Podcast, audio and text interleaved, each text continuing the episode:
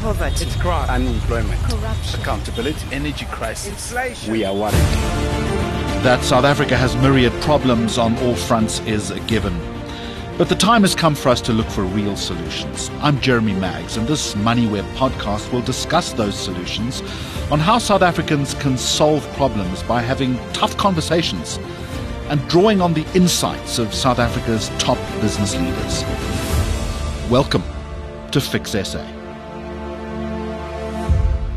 Not too long ago, our guest wrote an essay that said the crisis that South Africa is facing is a golden opportunity to define the country's progressive politics anew.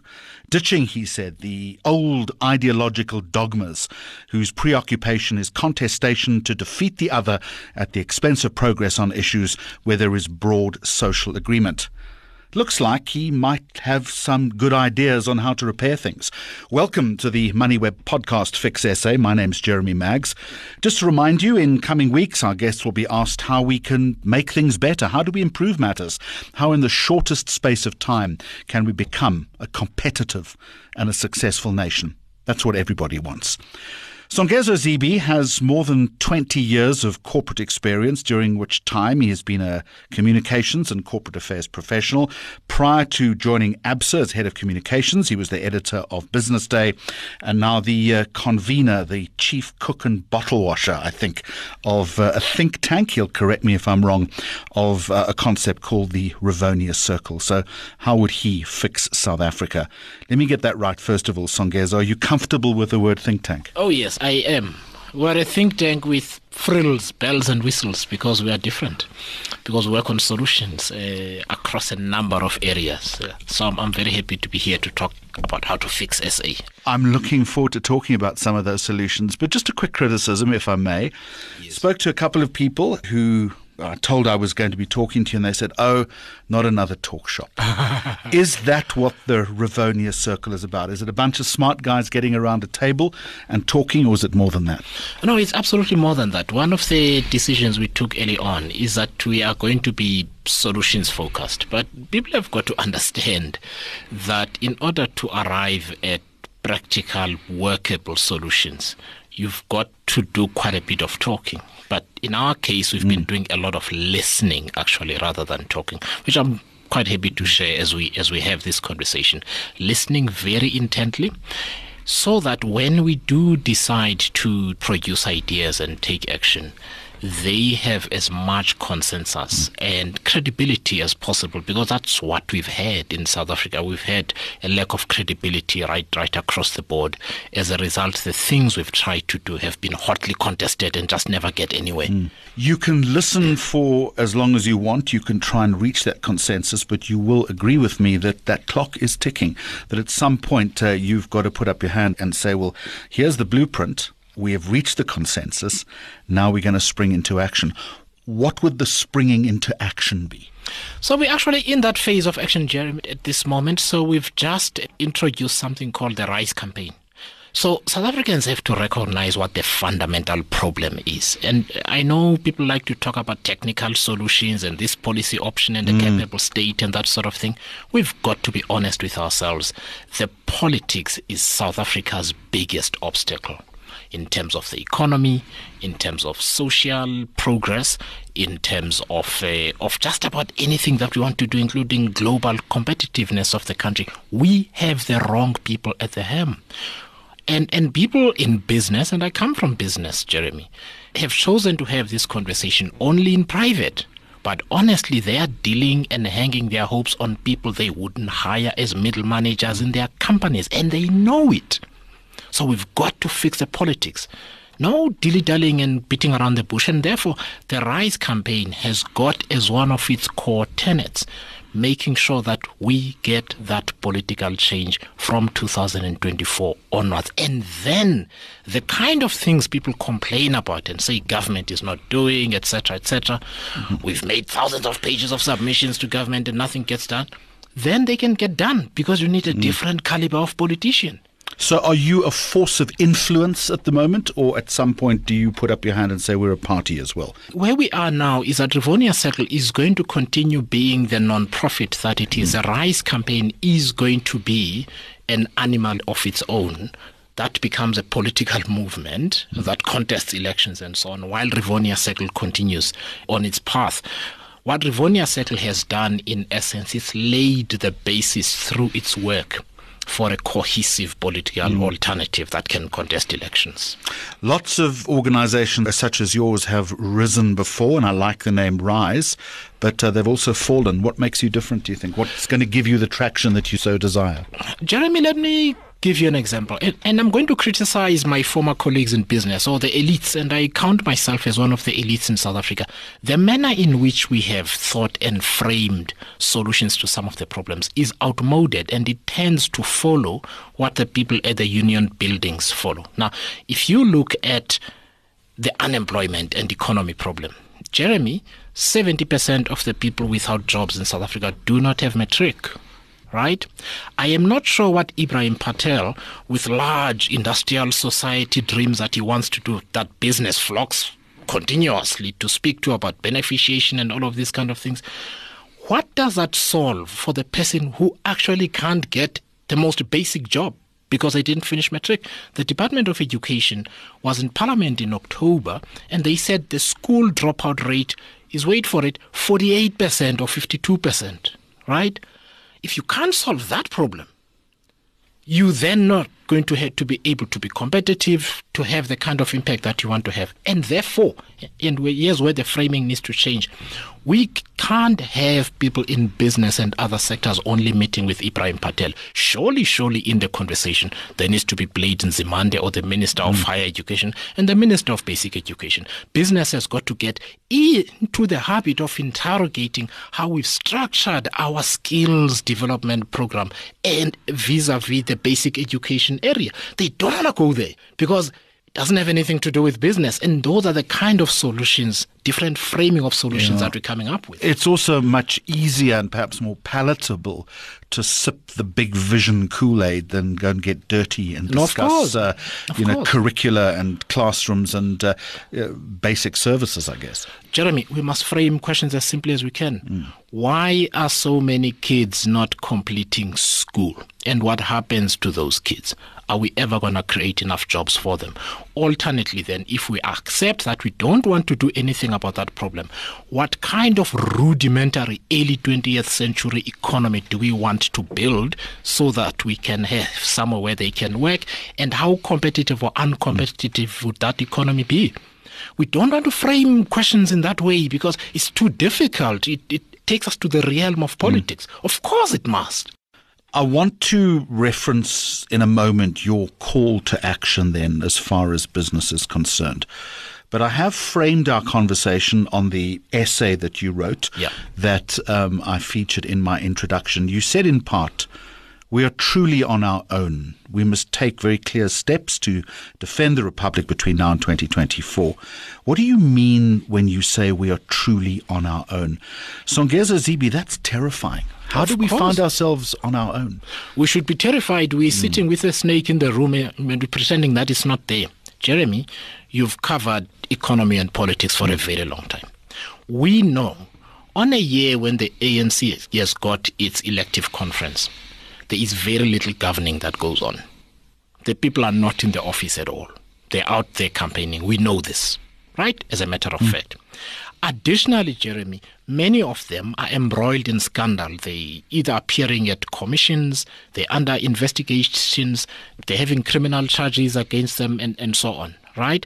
And the primary preoccupation politically for them is escaping accountability. We know this. Let's not pretend this is not the case. We see them on TV and newspapers and so on every day. Additionally, Jeremy, we now have, if we look at just at the last few weeks, what has been the main topic of discussion in the top decision making structure of the ANC? The step aside rule, it's been Phala Phala, and so on. Come on, Jeremy. If you're a shareholder and you're watching a company spend its time on fighting between executives and the board, really? Is that so? We are with little own. attention being paid to stage four blackouts. Right. Mm. Right? So we must call problems by their real name. The country is on autopilot. It is not wise to hope that President Cyril Ramaphosa is the one messiah who's going to turn things around. It's clear that he's not. There is no business that has got hope as its strategy. It, it just it makes no sense to me. And yet, this is where we find ourselves. And therefore, in that context, I really must challenge everybody who's listening to this podcast to question the role they've played in pretending, in pretending that problems are not as serious as they are. Either implicitly or explicitly, even if they don't say so, what's clear through our collective inaction is that we don't think things are serious enough. But it's not just electricity, Jeremy, it's mm. water. right? Is Transnet choking the economy? Businesses complain all the time. No, I mean, the list is endless. The list is endless. And overarching all of this, you go on to say uh, we have to talk about having to accept political violence. Let me say that again. We have to talk about accepting political violence. Is it your opinion that we beyond any kind of solution as far as that's concerned? You go on to say we're run by criminal gangs. I mean, at that point, is it too late to pull things back?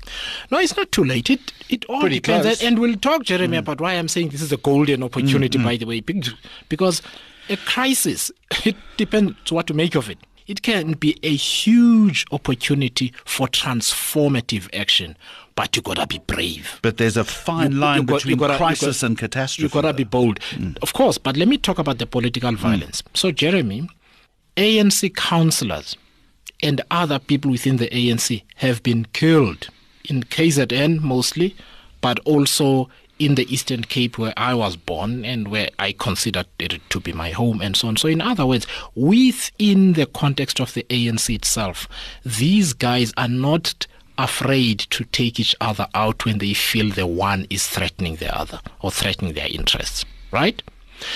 We face a situation in 2024 when the ANC is very likely to get less than 50%. In terms of our own polling, it will be lucky to get 41 or 42%. And there's inherent danger in those there numbers. inherent, if these guys kill each other, Jeremy, come on. What about the people that are outside of that organization? Do we think that they're going to say, oh, this party or this person who's threatening my interests is not in the ANC? I will let them do whatever they want. That's utopia we need to stop choosing to be naive about these things because abahlali basemjondolo have been killed uh, for many years, their leadership in KZN, mm. auditors uh, who, who found malfeasance and so on have been killed over time. So political violence beyond the ecosystem of the ANC is a very definite possibility. So, Songezo Zibi, if you're saying then that the biggest problem we're facing, and you said it earlier, is politics, why are we unable to come together as a nation and fix it? Is the divide of cooperation now too wide for any form of collegiality? There's a few reasons, Jeremy. The first is that there has been an acceptance that the ANC is the convener of different sectors of society whether it is it is wearing its government hat or it is wearing its party political hat, because it has been the center of what is called the progressive movement. And so we all agree to be convened by ANC ministers, by the president, and so on. But Jeremy, this is the 1987 moment. In 1987 or 1985, business in South Africa, which was exclusively white mm. in terms of the power structure, took a decision to say the National Party and PW Botha are not the way to the future. We need to find mm. other South Africans who want enough is enough, future. and they enough got onto an aeroplane, didn't they? Got onto mm. an aeroplane and went and went to see the ANC in exile and others. Right? What is today's version of that action? And it takes initiative, Jeremy. It takes bravery, it takes boldness to say the country is way too important than my concerns about what the powers that be, whose tenure is temporary and will soon end, are going to try and do to me. You go on to say, uh, Songezo Zibi, that South Africa needs to sign a moral contract. Of course. What is that? So, one of the things I say in the same piece, Jeremy, is that we need to define what binds us together. In my view, what binds us together are the values of our constitution, not just the hmm. statutes, the hmm. values of our constitution. And please don't use the word resilience because No, we're getting know very. No, tired no, of that I- word we- resilience. We, must actually, you know, being tough can be a bad thing because it means you tolerate a lot of nonsense. Correct. And I don't agree with that. So basically, we believe that the South African constitution is social democratic in nature. What does that mean? What are the values of social democracy? They are freedom, they are equality, their justice, their solidarity. And I think you can add a fifth one in the South African context, especially in light of our recent history. You say integrity. Hmm. Here's a question Can we build a consensus around these values? Could we? Right across party political lines and business interests and so on. And I think if we did, we might take all of these and call them Ubuntu as well. Hmm. Right? Because they resonate with South and your African- contention is that there is that willing majority to do that. no, of course there is, mm. especially in the places. But what where, are they afraid where, of? Where, where we go. No, here's the thing, Jeremy, and as somebody who mm. spent the last year in all sorts of places, from Camps Bay to Qumbu mm. in the Eastern Cape and so on, the people I found are willing to move tomorrow to drive political change. But why aren't Are they doing no, so? hang on, hang on. Are the people in the villages and the townships and the semi-urban areas? Those guys don't wait. They want to move. You get here. Here's what people say. They say, "How are you going to succeed?" You. Back there, they say, what are we doing tomorrow? That's the difference. And if you accept that in any society the elites move the cheese, you've got a disconnection between people who don't want to take responsibility to say, What are you as as you're going to do? and millions who say, What are we going to do? And so here's why we have don't have the social compact because what you then end up with, you're gonna end up with the masses who want a certain agenda, and Johnny come lately who are the elites who thought it was just a song as a thing where you need to drive this thing, mm. and that's our problem. So that's why we are starting at the level of values because all of us need to make a choice about whether those values represent who we think we are. What then is the formula for coalescing then those two very disparate groups who have such diverse agendas? Let me share with you what we have actually been mm. doing. So we haven't just been talking to individual mm. organizations and villages and, and people and individuals and so on. We've also been very deliberate in speaking to business interest groups at a local level and at a regional level. And saying that you So these are small chambers of commerce, that kind of thing. and I yeah? will and I will come to the Yeah. to the wealthy people as well and, and the companies. We can talk about that because I do have some views that people don't like, but we must have the conversation. So those guys are the guys who used to invite the ANC into their space and platform them. Hmm. They want a different conversation now. That's how we're able to get into that conversation because they don't have the deep pockets to cushion themselves from load shedding and, and water and this kind of thing and buy a diesel generator. Those guys are just to like your point, poor they're on their own. they're on their own, so they want to move, right? The guys who are able to spend an extra three million here and five million to F rate things while Transnet is falling apart, still say, ah, I hope we get a better leader of the ANC, right? That's a difference. So that's one. We've also recognized, and we must be honest, Jeremy, about why this 1987 moment is not being captured in the way that we could could in 1987 or business could. You had a super concentrated economy back then the owners of the assets and the wealth also happened to be the people who were largely running those assets, the Nicky Oppenheimers and these kind of people, right? That's a fact. The South African economy has modernized and deconcentrated, and therefore, what you end up with are highly paid managers of other people's assets. That's what executives of JSE listed companies are. And therefore, they are naturally constrained. They can't take arbitrary decisions to say, politically, we're going to go in this way because shareholders are complex, they're from here and overseas and that kind of thing. This, unfortunately, this reality of modern business has also meant that you have a bunch of people who control a huge swath of the economy who are infinitely indecisive and unclear in terms of where they think the country needs to be because they're trying to manage multiple interests. That's the reality of being an executive in a listed company, and I've worked in listed companies all my mm, life. Mm. Right? That's fact. So you can't ask, and I'll mention Sim because we know each other, you can't ask Sim to make a definite statement about politics because his chairman is going to phone him and ask him, What are you talking about? You know, you know, it's, it's just different. Just for context, you're talking about Sim, Sim Tshabalala, who was the first guest yes, on, yes. on the, uh, on the Fix SA podcast. Right, so yeah. that's a reality. What I find is that the high net worth South Africans who have a real skin in the game, not that Sim doesn't, he does, and he really cares about South Africa. He's hugely patriotic. I know him, right? The point is, those people you tend to have a different conversation. It's less tentative, right? Mm. They're like, "Hey, man, this can't." This can't go on. Something's got to be done, and that kind of thing. And therefore, you can't find less dilly dallying, right? And, and therefore, I think what business has to decide is how to get around the realities of its own shareholder and governance dynamics in order to drive a cohesive political So we've agenda. reached the crux of the conversation then. What is the call to action, particularly as far as business is concerned?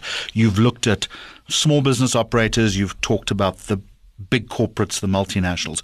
Practically, what is the call to action then in order to seize on that 1987 this, moment? This is what I would do and mm. do it publicly or at least say publicly that we're going to do it. I would say BUSA, BLSA, and all of these organizations need to say on such and such a day, we are going to meet to discuss the political situation in the country because it is untenable. While we don't know what the outcome of that conversation is going to be, but we need to figure a way out of here because we're responsible for millions of people's jobs in South Africa. We're responsible for billions in shareholder money. We're responsible for a whole bunch of things. What we know is that everything we've tried over the last 15 years just has not produced the outcomes that South Africa should have. And we are going to have that conversation. We will see what the outcome is. It's a bold step because it defines a clear agenda, you make yourself publicly accountable and you fortify yourself against somebody who says, oh, they went to meet in secret and this kind of thing. Now, they can come out with a broad resolution, but I think that bravery to say we'll meet on our own without Pravin Gordhan and Ebrahim Patel or Cyril and come to our own decision about what to do with this untenable political situation in the country. What you're saying is that it's time they threw down the gauntlet. Of really. course, they must throw down the gauntlet. Listen, Jeremy, this country has been propped up by the private sector and civil society. Mm. We, we know this. Were it not for the NGOs and business, the country would have long uh, sunk into the drain. We've got two questions to go because I'm very cognizant of time uh, whenever we record this. Um, what and I, I come back to the whole concept of fix SA. What would define, in your opinion, in the very short term, and let's acknowledge it's not going to happen during this elective no, sure. this elective time, but in, in 2023, what what would constitute a couple of short term wins in order to start the process of, of fixing? I would I would suggest that those in the business sector and and not necessarily those who head up the chambers. Mm but the captains of business like your you know your Fani Titis at Investec and your Sim Tshabalalas and so on, right? They need to on their own decide that they're going to formulate together with their partners in it's probably economy. about 50 individuals am I it's right? probably about 50 mm. individuals in, in let's mm. say the top 40 plus mm. other privately owned uh, significant enterprises right they need to say we are reaching out to organize labor beyond COSATU. We are reaching out to civil society organizations to say what is the deal we choose to have. And we believe is going to lead to a formula that recovers this economy, ensures economic justice, and so on. We're going to do this on our own without being convened by the ANC or government. Right? That's important because Jeremy, that deal or that broad agreement that comes out of that is not vulnerable to the ANC losing power. It enables actors in the economy to engage with whatever political structures emerge on the basis of very clear principles, very clear priorities, and they're able to extract on behalf of the economy and society a clear pound of political flesh. But an approach like that is fraught uh, with risk because no doubt the ANC will cry betrayal. Uh, the EFF will play the uh, white monopoly capital card. Uh, the Democratic Alliance will feel completely marginalized. Tough. So that comes with Tough. risk, doesn't it? Tough. Tough. What are they going to do? Shut down those companies. What are they going to do? Tough. That's what, that we. I said we need to be bold. We need to grow some. You know. I think I know the part Yeah, of the yeah, we- anatomy yes. that, that you're looking for. Last question. You're a young man, but I put this question to all of my guests. When you're talking to your children or even your grandchildren, let's say 20, 25 years' time, what will you tell them about the time that you are living in right now? But more importantly, what is their role in carrying the baton? So I'm hoping to tell them that I managed not to lose the baton, and that baton is available for them to take forward. Right now, we are at risk of losing the baton to begin with, because we don't want to be bold and find each other and create the solutions. That's what I'm afraid of. In that same essay that I refer to, which is on the Daily Maverick, if, if I am not mistaken, Yes, yes, Songezo Zibi also says, and I quote, the important thing is to be clear headed about the common threats we face, our continuing priorities, and to find ways for patriotic South Africans to work together. Songezo, thank you so much for joining us on uh, Fix SA. My name's Jeremy Maggs. Thanks for listening to this Fix SA podcast. For more episodes posted every second Friday, go to moneyweb.co.za, the MoneyWeb app, Apple Podcasts, and Spotify, or follow MoneyWeb News on social media for more updates. MoneyWeb, your trusted source for business and investment insights.